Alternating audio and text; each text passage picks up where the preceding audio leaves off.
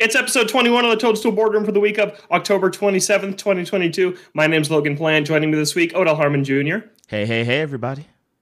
Chris Shriver not with us this week. Two man show. He'll hopefully return to us next week. He's he's out sick this week, but we got a great show planned that maybe he'll enjoy as a fan. We'll see. We're going to talk about Super Mario Odyssey today. It's been five years since Super Mario Odyssey came out on October 27th, 2017. I can't really believe it's been five years. Uh, that, that's a pretty long time ago at this point already. So we are going to do a big retrospective on that. We asked you for your thoughts on Odyssey. A couple of you wrote us in, so we'll get to that as well. We're going to talk about thoughts on the game at the time, thoughts five years later, favorite moment of the game, favorite kingdom of the game, and maybe where we want 3D Mario to go next. So we're going to get to that in the second half of the show. But first up, we got a quick news rundown here, a couple news items to get to here in the boardroom. First, couple of Pokemon things to talk about, Odell. Pokemon Scarlet and Violet has introduced. How do you say this? Greavard? Is that is that how you pronounce? This I've been saying name? Graveyard. Graveyard, probably like graveyard. Yeah. Yeah. Graveyard, Graveyard, a ghost puppy Pokemon. He is adorable. What do you think of Graveyard? You know, it's so it's cute, right? So I recently I had a friend where she just lost her her dog, and I was gonna be like, I think you're gonna have a new favorite Pokemon. But I didn't want to send it to her because it's still fresh. But I was but then it made me realize because I think, you know, most of us has lost a companion animal. And I'm like, I want to zip playing off of that. And I was just like, I, it got I got sad and happy at the same time. So like, I honestly think it's a very clever idea. Yeah, and Pokemon's no stranger to that, right? Like Lavender Town and in the original Kanto region is a pretty depressing place that kind of is about the same thing. But I continue to be a fan of the Pokemon. I, I continue to be a fan of the Pokemon they're revealing for Paldea and Scarlet and Violet. Also, there were some impressions from Scarlet and Violet this week, and this comes way of, of Casey DeFreitas over at IGN, who reported that Pokemon trainers out in the wild will no longer attack you on sight right? This has been a staple in the Pokemon franchise since the beginning. The exclamation point appearing over their head, and then you're basically locked into the battle without a choice. Apparently, that's not the case, and it's up to you, the player, to decide if you want to play these trainers when you encounter them in the wild. What do you think of that, Odell? It's a big change. Oh yeah, definitely big change. I mean, it makes sense. At first, I was like, mm, but then I was like, you know, if you're in an open world and you're really exploring, I feel like you could easily get caught off guard and be like, I didn't see that person 30 yards behind me. How could I? You know, and that probably yeah. would break like the immersion of exploring, just being like halted. And uh, and then like um like I know some people were commenting also. I think Case said is like we don't know if that's true everywhere. There's probably be some areas with some clear cut. They're in the way. You got to battle this person. But you know, I I yeah. think from a open world perspective, it makes sense that you know it'll be an optional thing and correct me if I'm wrong i believe the previews were saying like the tr- there's something above the train there's something to indicate that this trainer you know wants to battle versus you know just mm-hmm. probably npc out in the wild yeah so i'm excited to see how that works out. I like it. I think it's a nice change. I think that once again it's kind of just playing into the idea of freedom and you do what you want to in, in scarlet and violet in the open world. And i think that especially especially like if you're going back through an area or, an area where you're way over leveled and you just have to stop and fight these people uh, it can really grind the game pace kind of to a halt. So just another thing you'll get to choose to do i think is pretty neat. So fan of what we're hearing about scarlet and violet we're just a couple weeks out from having that game in our hands and very you're a couple times. weeks out from a big trip odell yeah, for those who don't know, I am going to the Paldea region, aka Spain, aka the Iberian Peninsula, to purchase the game there. I am crazy, yes. But I, I, had the idea, like, okay, my friend, just quick story. My friend was like, you know, what if we traveled to the new region every time the Pokemon game was released about, you know, the regions based off geographically in the real world? And I was like, yeah, that'd be cool. And then I was like, but what if we did do that? He's not coming because he was like, I don't think I can do this shit. No. But like, I kind of just the, the like I was laying up at night and I was just like, what if what if I just did? It's around Thanksgiving, you know, I can get vacation time for that, and here we are. So, is this the first time you're doing it though? You you haven't done it for any of the other regions? No, I've I've never done this it for any of the other regions. Yeah, well, the, most of them I was a child, so probably not feasible. but uh-huh. yeah, um, because I well, I mean, up until maybe like Gen five or six, they were all just kind of generically Japanese. Mm-hmm. Like you yeah. know, the real life Japanese regions up until I think Gen five when it was Unova and that was like New York. So that was probably yeah. been the uh-huh. first time I could have done it. And then But, uh, what? France was Kalos, and then Hawaii was Alola, and then Galar was the UK, and now Spain is Yeah. Yes, sir. All right. Correct. Where are they He gonna go- says he doesn't love 10? Pokemon. Huh? Where are they going to go next? Well, we haven't been anywhere on the African continent. Mhm. Uh, to my best knowledge, we haven't been anywhere in South America. So those those two seem like an easy Good pick. candidates, yeah, definitely. Australia, Yeah, the Australia region. yeah, Kangaskhan, uh, regional variant. Hey, I used to love Pokemon. I still know a lot about it, and I want to. I want to love this one. I do. You know that. We got uh, some marketing is picking up. Odell for Fire Emblem Engage. That game is just like two and a half months away, which is crazy that we're that close to the new year. Uh, but a, a big thing that's coming back that disappeared in Three Houses is the weapon triangle. I thought this was interesting. Oh. They, they posted this out on Twitter, Nintendo America. So in Fire Emblem Engage, each character wields various weapons, and certain weapons have advantage or disadvantage against other types of weapons. Swords beat axes, axes beat lances, and lances beat swords. This has been a Fire Emblem staple basically throughout the entire franchise, but then Three Houses kind of did away with that mechanic, and it wasn't as prevalent as it was. Um, so I'm happy to see this back. I thought the Three Houses, as we've talked about on this show, strayed just a little too far from pure Fire Agreed. Emblem for me. So Agreed. this one is a sign for me, Odell, that we're we're heading back into that territory a little bit. Yeah, I was worried that because the success of Three Houses, I don't know. I mean, correct me if I'm wrong. It was the most popular, you know, uh, Fire Fire Emblem game to date. You know, it had supreme mass appeal, or at least appeal further than you know the hardcore Fire Emblem audience. So I thought they're gonna do a whole like, oh man, you know, this is where it's at. The Tengen Musi games, you know, that was popular. So I thought that was just gonna be Fire Emblem's identity for the next three to four games, what have you. But for them to immediately in the next core game go back to like you know its roots, so to speak, I was like, I believe this is the right choice. You got them with three houses. They're in the system. They're coming back. We need we need you know, I won't say it's a complete return to form. There's still three houses elements in there, but in terms mm-hmm. of core gameplay, you know, it's still traditionally a more traditional Fire Emblem game. So I'm excited about that. I might actually get this. I tried to play Three Houses. I never fully beat it. I just, to me personally, it strayed so much that I was just like, I'm not saying this game is bad. It's just not Fire Emblem to me. Yeah. Yeah, I, I definitely felt that as well. A little too much focus on the school stuff for me. Pretty much most of what we've been seeing from this game is battling. Uh, and I think, I don't know if I've said this on the show yet, but I'm going to play this one on hard. I think that's been my mistake with with Three Houses was I played on normal and it was just a bit too easy where even like Awakening was a little easy, but then like Conquest or uh, Shadows of Valentia, those kicked your butt on normal. Uh, so I kind of got used to picking normal for Fire Emblem. But if this game is kind of like similar vein of Three Houses in difficulty, I think it's it's time to play on normal and classic. Do you play on classic or casual when you play Fire Emblem? I play on classic, and um, I'm that I'm the What? type of person that says I'm not gonna restart a game. I mean, a battle if you know because Mhm. of permadeath. But I'm not gonna lie, like I, I give myself like two to three times to do it, and then Yeah. I say, okay, I'm for real this time. But now we got the rewinds. The rewinds were a thing in the last couple entries, which makes it a little more forgiving. I can't even believe it. Like, man, when I was playing Fates, and it was kind of the only main game I was playing at the time because I had a Wii U and a 3DS, so there weren't many games out at that time when Fates came out.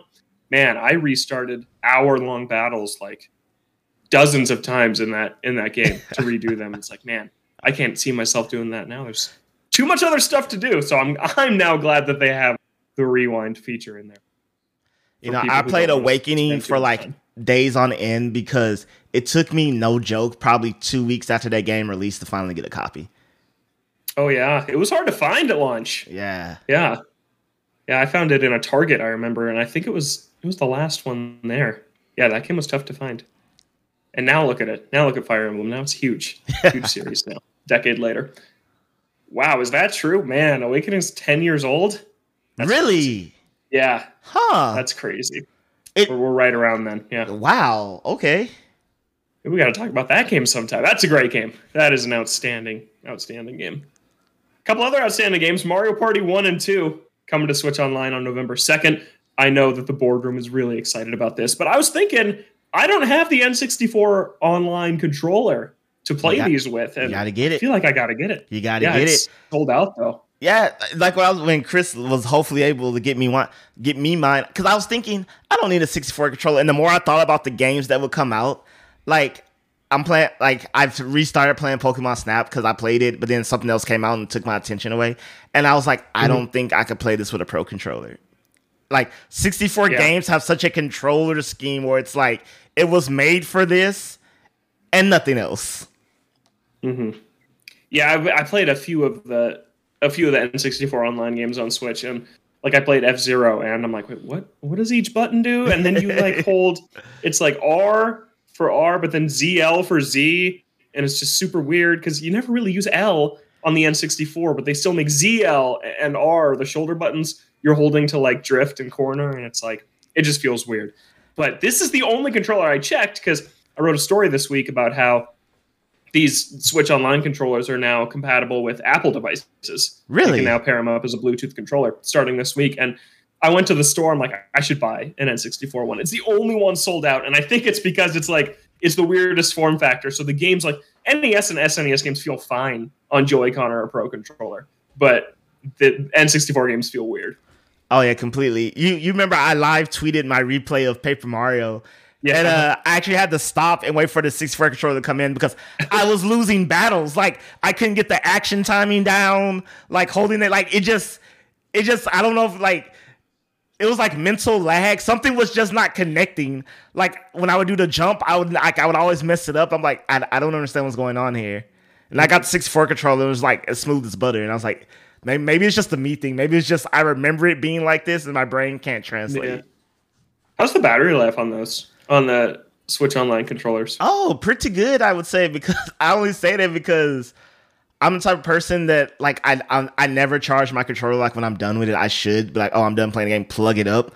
I'm the guy that's like, oh, about to play for three hours. Uh oh, battery's dead, of course, because it's been sitting here for a week. I'd say I'd be a couple of play sessions in of about two to three hours a piece before I needed to charge it. That's pretty great. All right. I was thinking about this the other day is that every single controller for a Nintendo home console, except for the Wii era, is on the Switch. And I guess you could, like, the two separate Joy-Cons are pretty close to a Wii remote and nunchuck, but, like, you can play with actual versions of NES, SNES, N64, GameCube if you have the adapter, and then Switch controllers. But Wii and Wii U, they're not there. you know, I'm not the biggest fan of Joy Cons, like as a as a single unit, but two Joy Cons revolutionized gaming for me because the ability to lay down in any position and just be like, my hands are here, my hands are here, like behind my back, in front of my face, on my hip, mm-hmm. was like a big game changer to me because it's the only controller you can lay down with and still play the game regularly. I don't think any Yeah. other controller you could like lay because you know you still have to angle your elbow up in this weird direction and stuff. Shout out to the. Joy Cons for that. Yeah, I don't mind the Joy-Con. I'm glad the Wii remote is gone. I really never liked the Wii remote, even in the heyday of the Wii. I was never a fan. If you ever wanted me to judge you harshly, play Smash Brothers with the Wii remotes turned sideways. I had to. I remember I was at a birthday party once when, and they didn't have enough controllers, and so I used a Wii remote sideways, and I did win that tournament. I did win it with the Wii remote turned sideways. I'll never forget. Also, a birthday party story. Uh, they just had Wiimotes or whatever. They they didn't have any. They didn't even have nunchucks. Like this is how bad this Wii owner was. Like I'm like, how do you not have nunchucks? And so there was a Mario Kart tourney, and they're like, "Oh, Dad, we thought you were good at Mario Kart." Ha ha ha! I'm like, I'm playing with a Wii Wiimote turned sideways. you're, you're used to this, uh-huh. and and and oh my god, it was on like a big HD TV. You know, the Wii is a SD console, just standard definition. So, it, like, it, the game just looked horrible. Like on like Yeah. their 1080p settings, and I'm like, oh my god, like Wiimote turned sideways, this fuzzy mess on a TV that's way too big. You know, this is the comically big HD TVs that are like were still heavy, so it's like you know it's, it's widescreen but still has like the fat back to it. It was it was just, oh, I'm glad we're past that. Yeah, I don't miss the Wii at all. We talked about this, I think, on our GameCube episode just a couple weeks ago. That man, GameCube games look so much better than Wii games do, even today. Like it's not even close. The GameCube games have aged so much better than the Wii. And like I've been collecting some GameCube games lately, and um, I go to the I go to some game stores and I just see the Wii games in the case. Man, I just have no interest in this console. Maybe I will later down the line and regret it, but as of now, I don't. Yeah, I liked it in the time well enough, but it's probably my least favorite Nintendo console. Yeah, I think so. I think so. All right, last two items here. That was Mario Party 1 and 2. We got way off on a tangent. We'll have to do some online boardroom matches of that uh, with Mario Party because those games are classic. Masahiro Sakurai and his ongoing YouTube video series, which you should check out if you haven't. Very, very cool stuff in there. One of the coolest things to come out is that he revealed original prototype footage of Dragon King, the fighting game. And if you're someone who doesn't know what that is, that is Smash Brothers before it had Nintendo characters. So you, you can see this this really old footage of this N64 game in development before they decided to make it what we now know as Super Smash Brothers. And it's just these like very polygonal fighting men, kind of look like Captain Falcon. They kind of look like the remember the multi-man melee from Melee where you fight like wireframe guys. They yeah, like they, they look they do like the wireframe guys.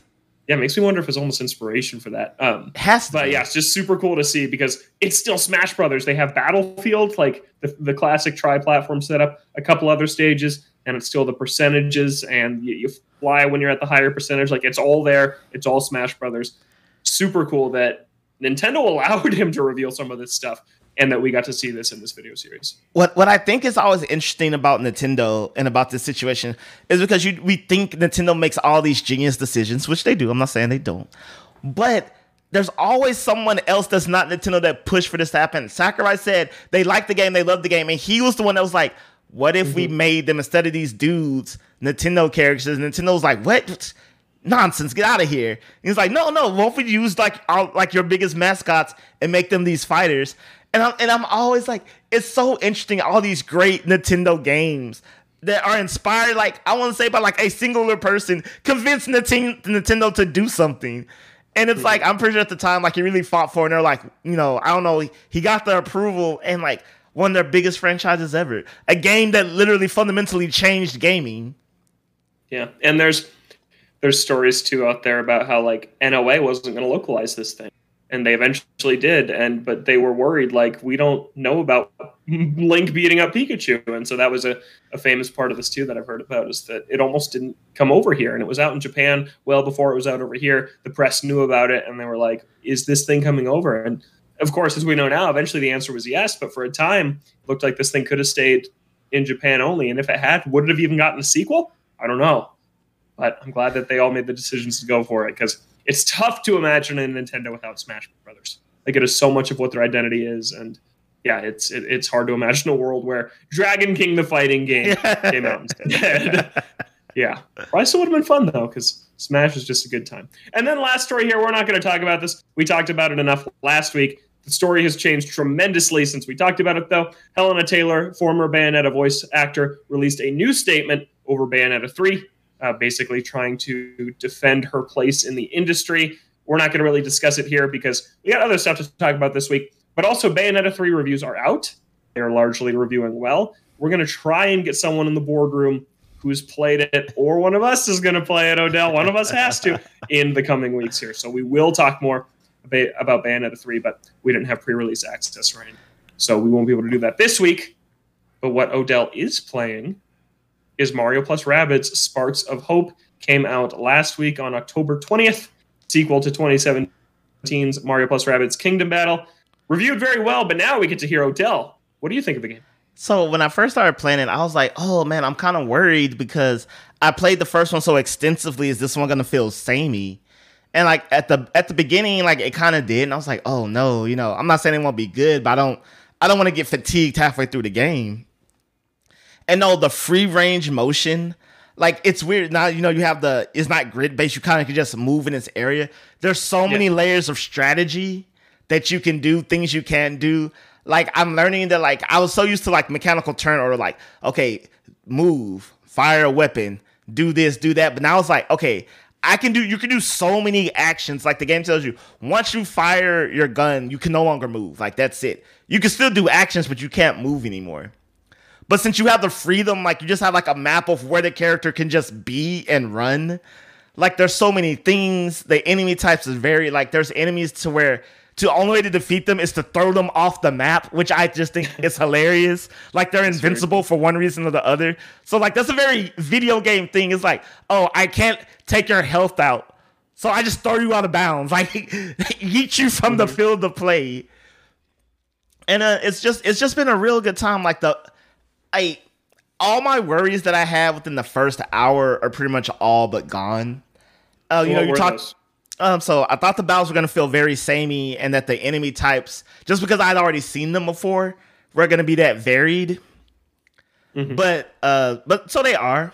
In terms of uh, appearance, not so much. You know, there's a lot of just color swaps. But what those enemies can do, despite it only being a color swap, really does change the flow of battle. Okay. And it gives you the freedom to, you know, you can have any three. Mario doesn't have to be one. You can your skill tree, you can add points, you can take back points, you can rearrange it. And it, it's kind of just a freedom of choice to where I thought like, oh yeah, since I know what I'm doing, the game is gonna be easy. But then I hit that mm-hmm. point of like, oh, like since there is so much variety, since there is so much freedom, that like it, you know, it had. I never realized how much a grid-based system locks you into a certain way of thinking. And so you're just like, oh, okay, yeah, you know, move here, move here. But when you could just kind of move anywhere, and then the new jumping, the new uh, team jump mechanic completely changed the game. And then now you have the sparks, the little Rabbid Luma combination things that uh, give you uh, elemental. So strange looking. yeah, they give you elemental powers and things of that nature. So I really thought like the sparks were just kind of like, oh yeah, I want to buff, I want to have firepower, I want to this. But I'm at the point now where it's like, oh, I'm proving the enemies like, oh, these enemies are weak to this. I need this Luma to do this. I need this Luma to reflect. Oh, like. Oh, oh, you know, we're doing like there's there's new types of battles. There used to be like just you know kill everybody, reach the area, survive. But now there's other mm-hmm. things like destroy these outposts and things like that nature. And I'm like, oh, this Luma could do this, this Luma could do that. And you get the ability to mix and match Lumas. And it's, again, it's one of those things like, I am very impressed at how varied the battle system is and how deep it can go. Like, I thought I found me like my invincible combo, like, oh, yeah, you know, put this on this guy, this on this guy, this is my strongest guy.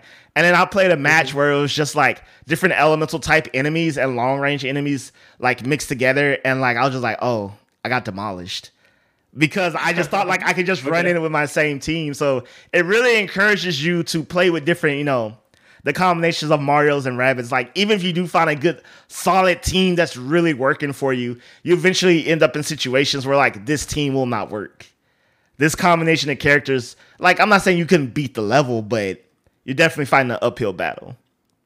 Do characters on the bench that you're not using progress at the same level as people Yeah. in the battle that you are using, so you can switch kind of at will? Yeah, uh, you everyone shares the same amount of XP, so That's great. when one character goes level 12 they they pretty much all go level 12 i've, I've seen like minute differences like oh half my character reached level 12 the next battle the others have that you know didn't reach level 12 reached level 12 How's the story? How's how much influence is there from kind of Mario Galaxy, like some of the trailers looked like, and how's that Rabbid voice acting? I've seen that they have. okay so for those who didn't know the Rabbid there was no voice acting in the first one i did not know there was voice acting in the second one so when they started talking i was like what the hell Mm-hmm. and like their voices are kind of perfect Okay, which is weird. I'm like, some whoever with the inspiration, it was like it makes sense. And then there was a point where like uh um, there's like like a Ubisoft game. There's a lot of collectibles, and I found the information disc to where Beepo, which is the little cursor slash thing that guides your characters, he invented a Rabbid translator machine, which he now sorely regrets. And so like there's in-game canon to like why you get why they're talking now That's funny. I was and wondering not, about that. and not doing gibberish. I was like, I appreciate it, but the the Rabbid voice acting is very good. It's it's it's one of those weird things where like I don't expect it because the Mario characters are still very much wahoo and then it's just like Mm-hmm. full on dialogue from Rabbid Mario, and it's like, oh, oh yeah, like you It's like. Mario doesn't talk. Like does Mario Mario doesn't have dialogue, but then the Rabbids do. Yeah. And so it's it's uh funny. it's it's it's funny though because um they won't like let's say they say a paragraph they won't say the whole paragraph. It'll be like Rabbid Luigi would be like yo guys check this out. Look what I he- he's like a DJ like that's his that's his Okay. vibe. He's like yo guys check it out. Look what I found. It's a and then like you read the rest of the text and I'm like why do y'all voice act like the first two sentences and then don't say anything else? Uh-huh. Because they know, they know, like everybody, you like are mashing A, you're reading the dialogue, and you press A to interrupt their voice acting. So most people will never hear that second F anyways. So just don't record. but yeah That's what I do at least. Like when you're playing like Fire Emblem or something like that, and the whole box is voiced, but you finish reading it before they're done saying it. Who sits there and lets it play out? I don't think anybody. Yes, but yeah, no, it's uh it's not it's still it's still jarring to me because like I meant to like because I was like right now like I'm just running around doing collectibles and things and stuff. But there'll be that random mission where it's just like it's like what's like okay, so Rabbid Mario is like stereotypically bad Italian, but like okay. in the best way possible, if that makes sense. He's like, uh-huh. "Yo, what is this? What is this? What is this?" I don't oh, oh, oh. like like they really leaned into coming out of a Rabbid. yeah. That's like ridiculous. He he almost sounds like Mario from the Super Show Mario for those old enough okay. to remember mm-hmm. to do the Mario. But um, they're, they're hilarious. Like I'm I'm still laughing. That's awesome. Um, so about like Mario Galaxy influences the story. How's oh, that yeah. treating you so far? Oh yeah, I didn't answer. Um, cool. It's the only the only Mario Galaxy influence I've seen is that you know the Lumas are there. Uh, Rosalina, mm-hmm. Rosalina is there. You know, the villain, to my knowledge, is you know an OG villain. The the only kind of thing is just like the Rabbids after the, the events of the first game apparently built a spaceship or spaceships and went to go colonize other planets. And okay. at some point encountered Rosalina and they kind of worship her. Like there's temples built to her, like that the Rabbids okay. made throughout the galaxy. Rabbid Rosalina or real Rosalina? See that I don't know. I assume real Rosalina. okay. But yeah, because okay. they say Rosalina, I feel like you know they they very much say Rabbid this person. Yeah. Which okay. is uh, I haven't I haven't got that far in the story yet, but uh, Blade they made a point. I don't know if this is gonna. I assume it's gonna come back later. They're like, "Oh, look," she's like, "My name's Blade." And they're like, "Oh, we're gonna call you Rabbid." Oh, Edge. Excuse me, Edge is the green-haired black mm-hmm. Rabbid with the long sword. It's like, "Oh, Rabbid Edge," and she's like, "It's just Edge," and I'm like, "Oh." Because oh, okay. there is no edge. It's just a Rabbid. There's no human version. Okay, cool. Yeah. So it seems like it's a lot bigger and fleshed out and more feature rich than the first one. Would you say that's fair? Yeah, I would actually compare it to think of it like a Galaxy 2 compared to Galaxy 1. As Galaxy 1, you know, you have a uh, these huge built out, you know, worlds to explore. That's kind of the first one. Like you're in a world and you're just kind of there for a bit. Versus this is kind of like Galaxy 2, where it's like a bite-sized version, a bite-sized version of what was in the first game, but a lot yeah. more depth. I would feel that was I feel like that was biggest Galaxy influences. Like it feels more like Galaxy Two, or like the worlds are bite sized compared to what they used to be, but now it's like more challenge, more depth, more stuff mm-hmm. of that nature. And I like Galaxy Two more. Oh, it's a better game. Oh, there you go. You're, you're, you're just suited up to succeed at Rabbids Sparks of Hope. cool, cool, very cool. Like to hear more about your progress. But now it's time to talk about a different Mario game, and that is Super Mario Odyssey, which, as we said at the top of the show, turns five years old today, the day the show comes out, Thursday, October 27th. And we love Super Mario Odyssey. Once again, wish Chris was here because I know this is one of his favorite Nintendo games of all time. But Odell and I are pretty big fans too. So we're going to take the next 20, 25 minutes or so to kind of reflect back on Super Mario Odyssey uh, five years ago when it came out. So, Odell, I want to start with kind of five years ago when you got this game. What'd you think of it? You were telling me before the show that you weren't so sure you were going to like this one. Oh yeah, no, I remember the reveal trailer. I remember, you know, the T Rex and all that stuff, and I was like, graphically, I was like, this game looks so jarring. Like seeing Mario in these non Mario environments, I was like, I really don't know if this can work. Like I felt like if this is what they're going for, like at the time, I thought it was like, oh, they're trying to be like hyper realistic or hyper realism or whatever you want to call it. You know, we saw him in New Donk, we saw him in uh, the Jurassic Kingdom, and I was just like, I I don't know. I think this is the wrong move. Like we know the Switch isn't gonna be like this graphical monster, and now we're trying to do real things. And you know, now I know those just two kingdoms. The rest of the kingdoms outside of like that Final Fantasy one, you know, they look you know very Mario s. Yeah. And um just the whole gameplay stuff. Like I wasn't a fan of the new gimmick. Like just this was purely off trailers and things. So So the capture mechanic, right? Yeah. Um you know, the stuff with Cappy was cool. You know, the platform looked cool, you know, the throwing the cap, running on the cap and stuff like that.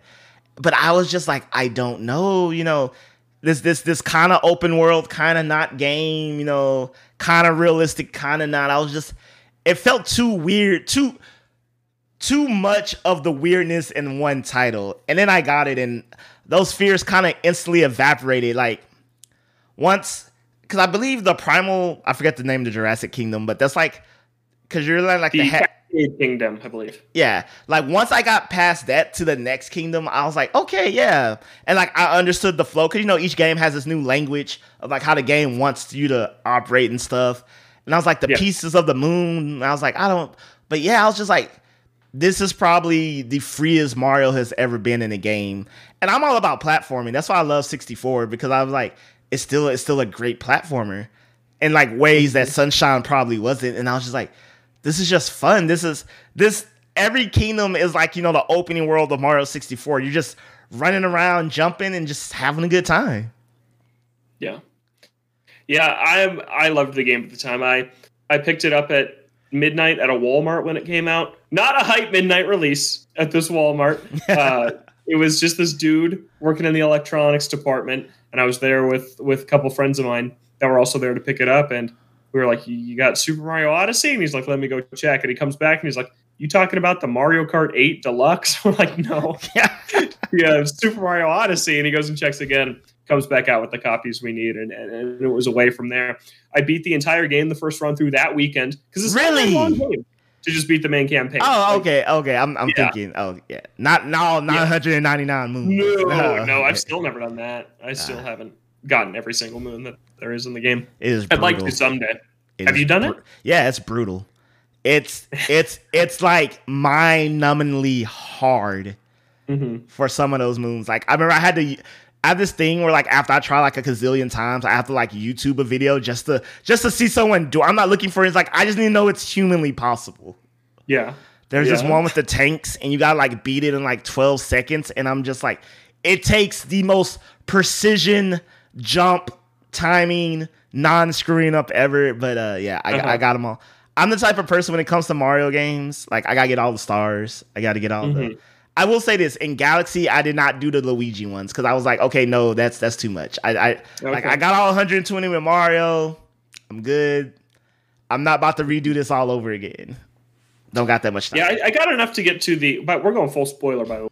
I think it should be clear we're five years on from game, but just in case we're going full spoilers. I got enough of the moons to do the dark and darkest side of the moon um, that at the end of the game, but I did not get all 999 because you need like I think it's like 700 or something like that to do those. So there's some I didn't get, like some of the like hint art ones that spread across the kingdoms that are like super convoluted. I didn't get those, and then I, I never finished like refighting all the bosses in the Mushroom Kingdom, where I think you only have like one hit point that you have to do. I never did all that, but I did most of the moons in this game. But anyways, back to originally beating this game, yeah, I I took that Friday off. I didn't do anything that day. Played it all day, all day Saturday, and then Sunday morning I remember beating it, and it was just seriously probably my favorite gaming weekend of my life. Like it was just oh. a smile plastered across my face the entire time you're playing through this game. Like I loved it from the start. I was never hesitant about it like you were. I was just super excited to jump in because it had just been so long since we had a Mario game like this. And 3D World, I love 3D World. I still I will defend that game. I think it's in the upper tier of Mario games, but that and 3D Land and even the Galaxy games aren't the sprawling exploration based Mario that he entered the 3D era with. And it had just been so long. And then, you know, I don't, I'm not in love with 64. Sunshine has its problems. So this was like, for me, it quickly became and still is five years later the definitive Mario game to me, at least in the 3D space. Like, I just love everything this does. I think the capture mechanic is is genius. It is such a cool reinvention of Mario. Like, because the traditional power ups never really worked for me in Galaxy, where it's like, oh, you have the fire flower for like 15 seconds because they they needed a way to limit that power, right? But this was like you could there's no fire flower, no traditional power ups like that. There are superstars, but that's pretty much it. And it's just up to you to to throw your hat at everything in sight, see what you can do. Nintendo is the best at building puzzles around its new unique mechanics, and they did that here to an amazing, amazing extent with some of the puzzles you have to do. I think that the side-scrolling 2D parts where you turn into 8-bit Mario from Super Mario Brothers and are like platforming on the wall, like around a pillar. I'm thinking like the the Sand Kingdom specifically. There's some really cool ones there. Like there's just some genius, genius stuff in this game. I, I thought at the time and still do five years later think it's just incredible. You know, I'm curious because I know you have a hypercritical eye, and honestly, I think you could be more skeptical than me at times that you saw all the trailers and what was happening, and you and you wasn't worried at all. I'm, I'm just curious why you, why you never saw anything that made you raise your eyebrows. Like I don't know about this. The thing that I thought was just crazy was the E3 17 trailer where he captured the T Rex. I was like, what are we doing? But I think that I was at that E3. That was my first E3 ever, and I got to play the game there. I waited in line for three hours oh, to man. play Super Mario Odyssey. It was crazy. And I think when I went hands on with it there is where I was not worried about anything anymore. And from that point, from mid June to October, I was just like, I just got to get my hands back on this game. So I think actually getting to go hands on and the did you play that E3 demo? Were you there? Uh, I was there, but I did not. Just playing that demo was in New Donk, and so just playing it and because yeah, in the trailer it looks a little weird. Him walking around with just these like more normally proportioned humans. It it looks strange, but playing it, it's like, oh, this feels like Mario. It feels old, but also feels very very new. Uh, so I think that's why I wasn't worried at all, is because I did get that hands on time with it. And when that demo ended, I was just like, I just didn't want it to stop. I thought about getting back in line because there were so many different ways you could go in that demo, and I just wanted to do it again. I didn't. The lines weren't worth it, but yeah, I, I was sold from E3 on. You know, the the biggest compliment I can give uh, Mario Odyssey is um, it, it's something that very few games I feel like can do, but it, it consistently keeps getting better probably until the end. Like, yeah, there's and by what I mean by that is like each new kingdom, even if it's something that seems simple, it's just like, oh, there's you know, there's some hidden depth here, there's another hidden layer, there's another world. Um, but each kingdom keeps superseding what the kingdom before did. And like the secrets are insane. Uh, what's the name of this kingdom? Uh, crap. Uh, let me. Which one? So here's okay. For example, the wooded the wooded kingdom. I, I remember being super lost and being like, "Where's the rest of the moons? I can't find the moons." There's two more areas in the Wooded Kingdom. One's easy to find. You get the beanstalk. You go on the cloud. The other one is the deep forest. And my God, if I didn't accidentally die and fall off, I never would have found that area. I was like, "Oh my God!" I was like, there's a whole nother area, and you have to fall into the woods." You know, me being the pro gamer I was, I had just never failed because you know I'm not trying to die. uh, but, yeah. but yeah, but then you know after that you go to the Cloud Kingdom and it's a very short kingdom, but it looks amazing and mm-hmm. it's stunning and you have all the stuff, and then you know, eventually you make it to the Metro Kingdom, and then the finale of the Metro Kingdom, one of the highlights of the game when you know you're with uh, Pauline and she's like, you know, having the I don't know what what celebration they're having or whatever they were doing mm-hmm. that day, but that whole last level, quote unquote, of that kingdom is amazing. And then you know we have the uh, I talked about earlier what I call the uh, the Final Fantasy Kingdom. It's the Ruin Kingdom, probably the most unique boss battle in any Mario game. I will yeah, die sure. on that hill. But then after all this amazing, I'm thinking like, what can they do to top this? And you get to the Bowser Kingdom, which is like this traditional Japanese palace, and it is just gorgeous. It's one of those game, one of those uh, levels that makes you forget you're playing the Switch.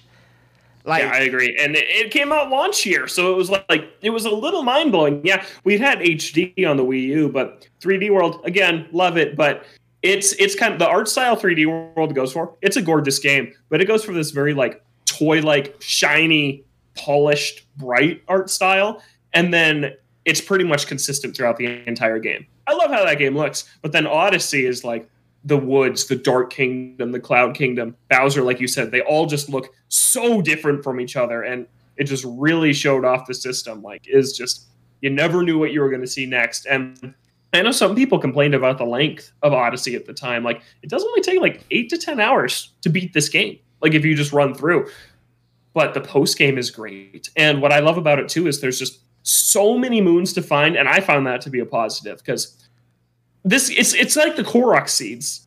It's not really designed for you to find them all, right? And that's proven that like the reward for finding them all isn't something that big. It's very small. To get all the kingdoms, you need like 70% of the moon. So it's not supposed like, oh my god, I need to go on this checklist hunt to get them all. It's I'm just exploring. I ground pound this suspicious spot, and you're rewarded with a moon. And I just really love that gameplay loop of they are just everywhere.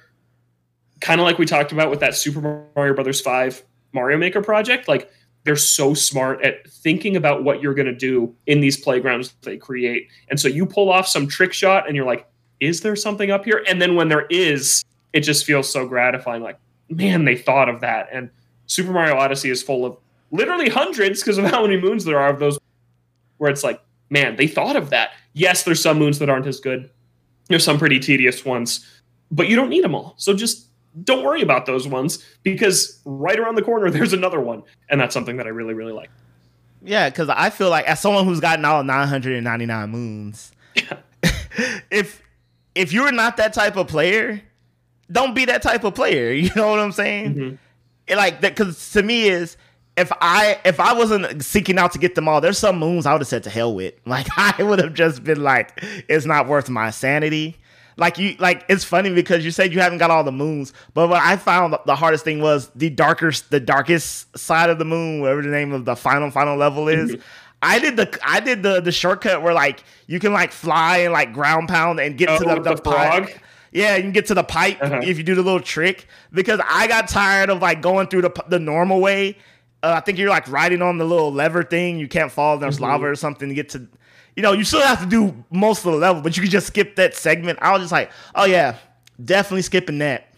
Because in my mind, I was like, I'm yeah. here to get all the moons. I'm not here to the the, the struggle my way through. like there, there's a long jump moon, like where you have to like long jump, like I kid you not, like 15 times in a row on like these blocks that are like you know one foot by one foot, and you basically have to be perfect. That was I thought I would never run out of coins. I ran out of coins on that moon. Oh, wow. I, I hit 0 uh-huh. I was just crazy. like, my God. I will have to go find the tweet, but I remember like I live tweeted. I was like, guys, I think I found the moon that's gonna break me. I think I found oh, you it. Got it though. Oh yeah, I got, got, it. it. You, you know, because at some point you have to, right? Like, mm-hmm.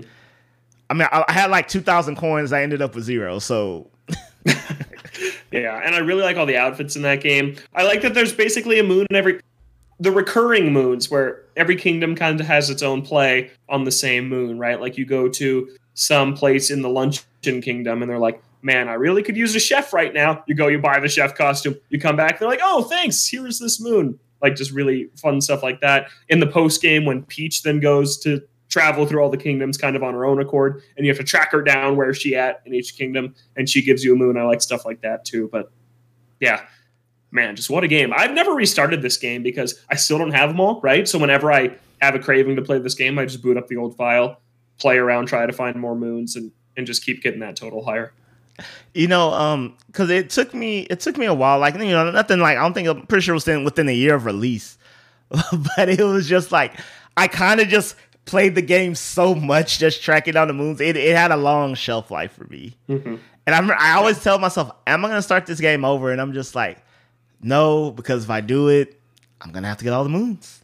Like, you got to get all of them again. You would have to 100 percent again. I, I, don't. I don't. Every time I replay Mario 64, 120 stars. Granted, that's a yeah. It's, it's a it's a much smaller order. Uh-huh. But if yeah. I'm being completely honest, I just assumed we would have had another Mario by now. Me too. That a little bit. What we'd like to see three Mario do next because it's a little crazy. I mean, we haven't gotten one since then. We did get Bowser's Fury, which was great, but it was about three hours to like 100%. I love that game too, but yeah, we've not gotten the next main 3D Mario. But before we get to that, I do want to talk about some some favorites here. Favorite kingdom in the game. Do you have one that jumps out to you, O'Dell?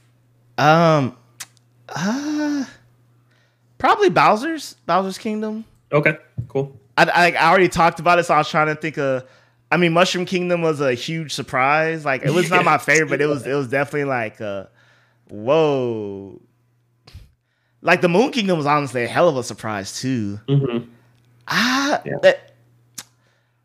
I guess collect like overall, yeah, it's just Bowser's. Like there's other thing, there's other kingdoms I like better for a singular reason, but overall, it had to be Bowser's.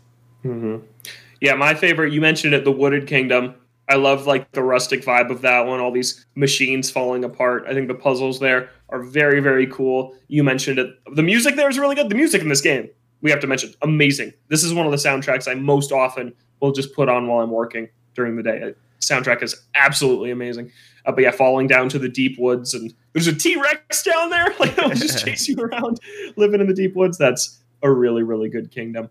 And then I actually like the Cascade Kingdom a lot. The like main intro kingdom after you leave the Cappy Kingdom.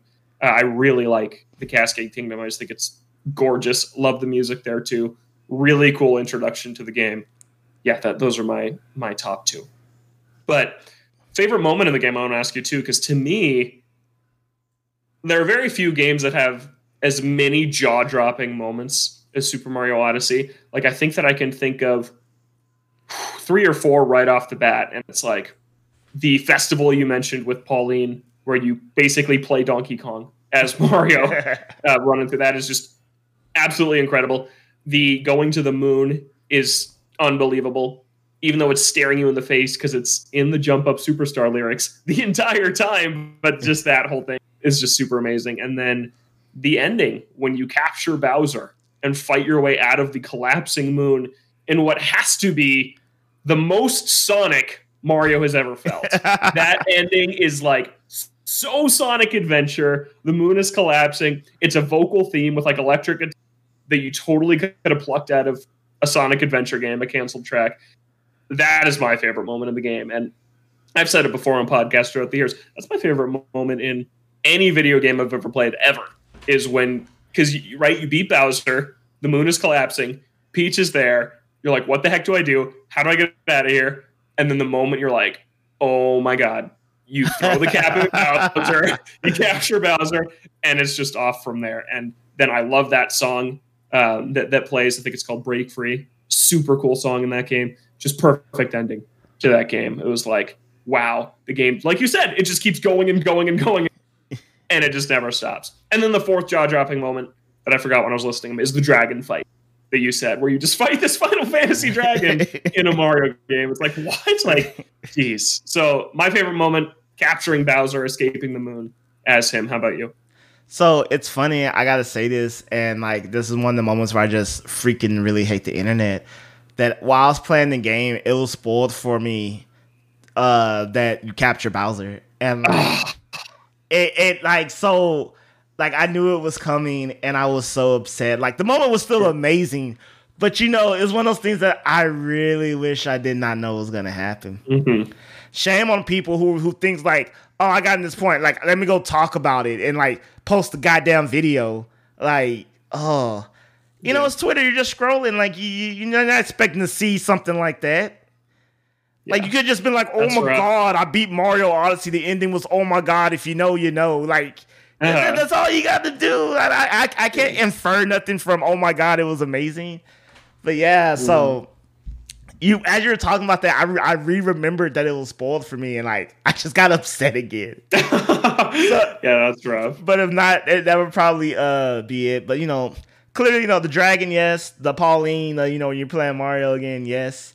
I'm trying to think of another good moment. I'm just gonna say going to the moon, like you said, it was right there in your face, kind of the whole time. And uh, I really love the Cloud Kingdom. You see the ship come in. Like I said, the the king, mm-hmm. the Cloud Kingdom is what basically what a boss fight, and that's kind of it. Yeah, yeah, it's just a Bowser boss fight. Yeah, but I really a couple other moons, but yeah. Yeah, like so, I'll probably say entering the Cloud Kingdom because you know the best moment of the game was spoiled for me because you know people are awful. uh huh and the festival's a great one too. Yeah, that's that's I feel like people's most people's favorite moment is that festival, which is phenomenal. It's a really really great part. yeah, I'm just trying to be different, but yeah, you know, you got Pauline singing her tune. You mm-hmm. got the fireworks going off. It looks again like really looks really looks amazing as a as a game that was a launch title. I refuse to believe like you came out swinging that hard. Like I can't think of other games that even come close to it. Yeah, yeah what a first year for the Switch with Zelda and, and Odyssey. It's just an enormous one-two punch in the system's first seven months. It's it's pretty unbelievable combination. Yeah, you know, honestly, now that I think about it, it's it's still amazing that the Switch is still going this strong. Like, who would have thought, right? Yeah, yeah. I fought for Odyssey in Game of the Year over Breath of the Wild, and I still stand by that. I, I like Odyssey more than I like Breath of the Wild. You know, Bre- about it on this sl- slight tangent. I was talking to a coworker of mine, and she was like, "Oh, I didn't like Breath of the Wild." And I was like, "Why?" She was like, "Oh, I played like the first two, three hours, and like the game has no music." And I'm like, "What do you mean? It's ambient music. I mean, yeah, it's not like just these giant orchestral cues, you know, dun dun mm-hmm. dun dun." But I was like, "No music is a stretch." But it's funny because I, I feel like most people who don't like Breath of the Wild see they they they they they never in my mind got anywhere. It was like, yeah, like I'm like, did you even make it to Kakariko? And they're like, oh, I don't know. I'm like, and, I, and, and in my mind, I'm like, you never, Yeah. Uh-huh. you basically never left the Great Plateau. If that's the case, at least that's how I see it. Yeah, But I can I like Breath of the understand. Wild. yeah, I like, like it's it. I like Odyssey more though. Odyssey is my top ten of Yeah. all time. I love this game. yeah. To the point I was trying to make is just you know, Breath of Wild, it takes a while for it to get going. It, it does versus you know Odyssey. You know, like we already said, you know, it's just a upward trajectory from beginning to end. Like I said, once I left the Cascade Kingdom, like you know, of course you come back to it, but like after I was like, oh, okay, I'm good. I was like, okay, I'm good. The Sand the the Sand Kingdom really showcases a lot of things, like you said earlier. Like you know, there's the 2D segments. Uh, and like I said, uh, the set like a lot of these kingdoms are very layered. You you see the initial layer, like here it looks, here's like the boundaries, but like they're very like vertical slices. There's like a layer under the layer, you know, like in the Sand Kingdom, a literal underground layer. Like there's there's layers above and below each kingdom, and I kind of love that about like no kingdom is is what it appears to be through your initial run through of it. Yeah. I think we're gonna save what we want for the next 3D Mario till Chris is with us. So maybe we'll kick off next week's show with a quick follow up on this if Chris is back then, uh, so we can hear what he thinks. Do you come think the next 3D next Mario is actually on the Switch or on its successor? Good question. Good question. I'll say I think it's coming next year. So I think I'll- Really? That oh I okay. yeah, I think it's the big fall game next year. I really We're, we're gonna have another Zelda Mario year. I'd love to, and I think we're gonna. Yeah, absolutely. So we'll we'll save that to talk about with Chris. Last thing else, I like the motion controls in this game. I use the split Joy-Con like it recommends you do on the like on the main menu and everything, and I think it works really nice. And we actually got an email from a listener that agrees with that. We'll read in a second. But O'Dell, did you play with the split Joy-Con where you use them to like flick the right one to capture and aim which way you want to throw? Oh yeah, I didn't have a pro controller yet, so Yeah. yeah, because you know it, it came with the console, so, so early. and it was just like, oh, I don't know if the pro controller is even available yet. Was it? It was. Uh, Pro Controller came out on launch day. Oh, okay. I, I didn't remember, but yeah, it was like It was harder to find back then. It was a little tougher to find in 2017, the Pro Controller. But yeah, I like the motion controls. They work nice. With that, let's get to our our listener comments on Super Mario Odyssey. Two of uh, two of you, two of you boardroom fans wrote in to us. Thanks for doing that. You can always write in your thoughts, toadstoolboardroom at gmail.com, or find us on Twitter at toadstoolbr, just like Tim did, who said, Hello, I'm glad I was finally able to make time to watch the show from last week. Well, thanks for watching, Tim. Mario Odyssey was a turnaround on the franchise for me. I was also a- always able to appreciate that Mario games were objectively good and always well polished. But this was the first Mario game I remember being actively excited for leading up to its release. I'm going to try to contain myself as I explain why, but to this day, I still consider it the perfect Switch game and personally my favorite Mario game. From a mechanics standpoint, it uses so many Joy-Con features, from not too cheesy motions to clever use of HD Rumble. The different captures seem to have been made to give you that small smile and think, ha, I can do this now. They, for the most part, hit that balance of feeling like a novelty, but also useful, empowering, but not overpowered. Really like that term, Tim. It's very good. And however you want to classify meat. Was there meat that you captured in this game? What's he talking about here? Was there? I don't know. I didn't There, know. there might be. I, I don't remember. I, I'm gonna assume. Were you a steak at some point? You were Yeah, a grill, I right? I was wondering about that. Yeah. you were a grill, right? You become a grill. That sounds right. Yes. Yeah. The fact they're world specific keeps things fresh, makes for great pacing, and gives an extra something to look forward to going into each new pocket open world. Those worlds also feature some peak design. Granted, some had more love than others. This is me chiming in. I do not like the Lost Kingdom, that one with all the poison that you get stranded on. That's the low point of the game for me. I don't It, it, it does. It doesn't flow well when you go there. It like it just Yeah. kind of. I, I I can see that. Yeah, it's my least favorite one. Some include things that serve no purpose other than fun, like cans you can just kick around in the Luncheon Kingdom. While some found some moons to be too easy, I think the whole package they produce embodies the phrase low entry, high ceiling. I very much agree with that. I also found the replayability surprisingly extensive too. A buddy of mine overseas and I added months to our playthrough, swapping best times in the different speed challenges. I could go on, but I'll wrap it up by pointing out that the New Donk Festival is probably one of the most magical moments in gaming. I was actually in a pretty rough spot when I got to it, and it lit me right up. In that moment, I was a superstar. Anyway, looking forward to the episode. Thanks for the great discussions board.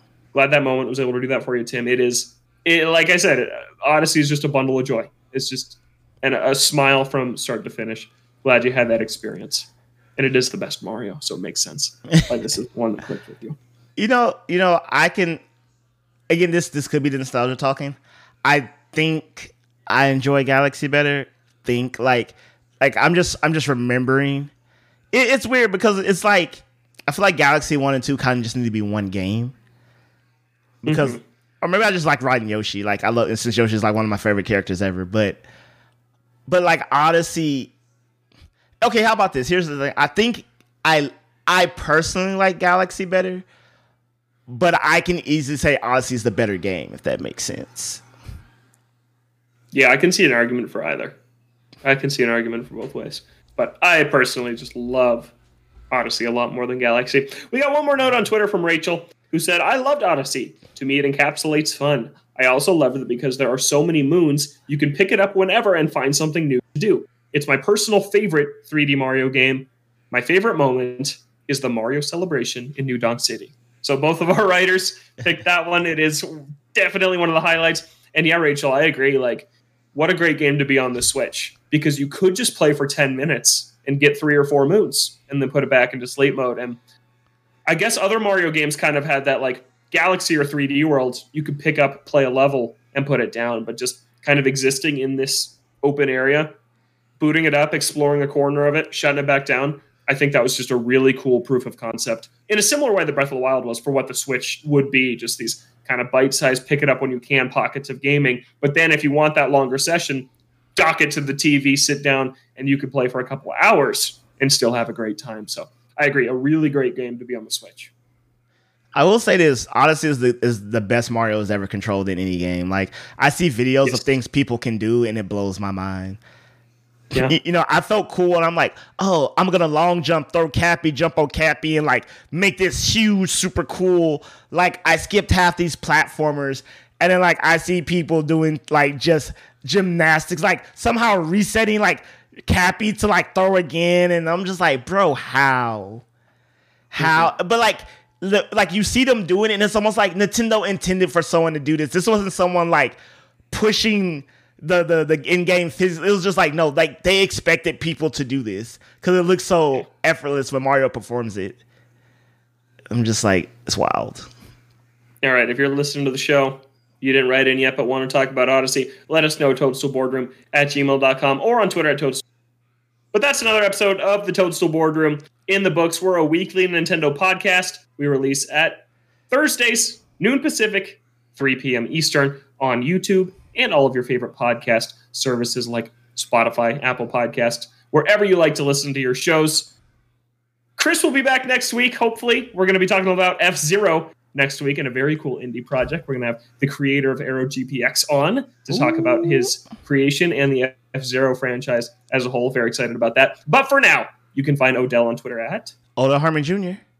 You can find myself at Logan J. Plant. You can find the show at Toadstool BR. Thank you so much for listening. Have a great week. We'll catch you next time right back here in the Toadstool Boardroom.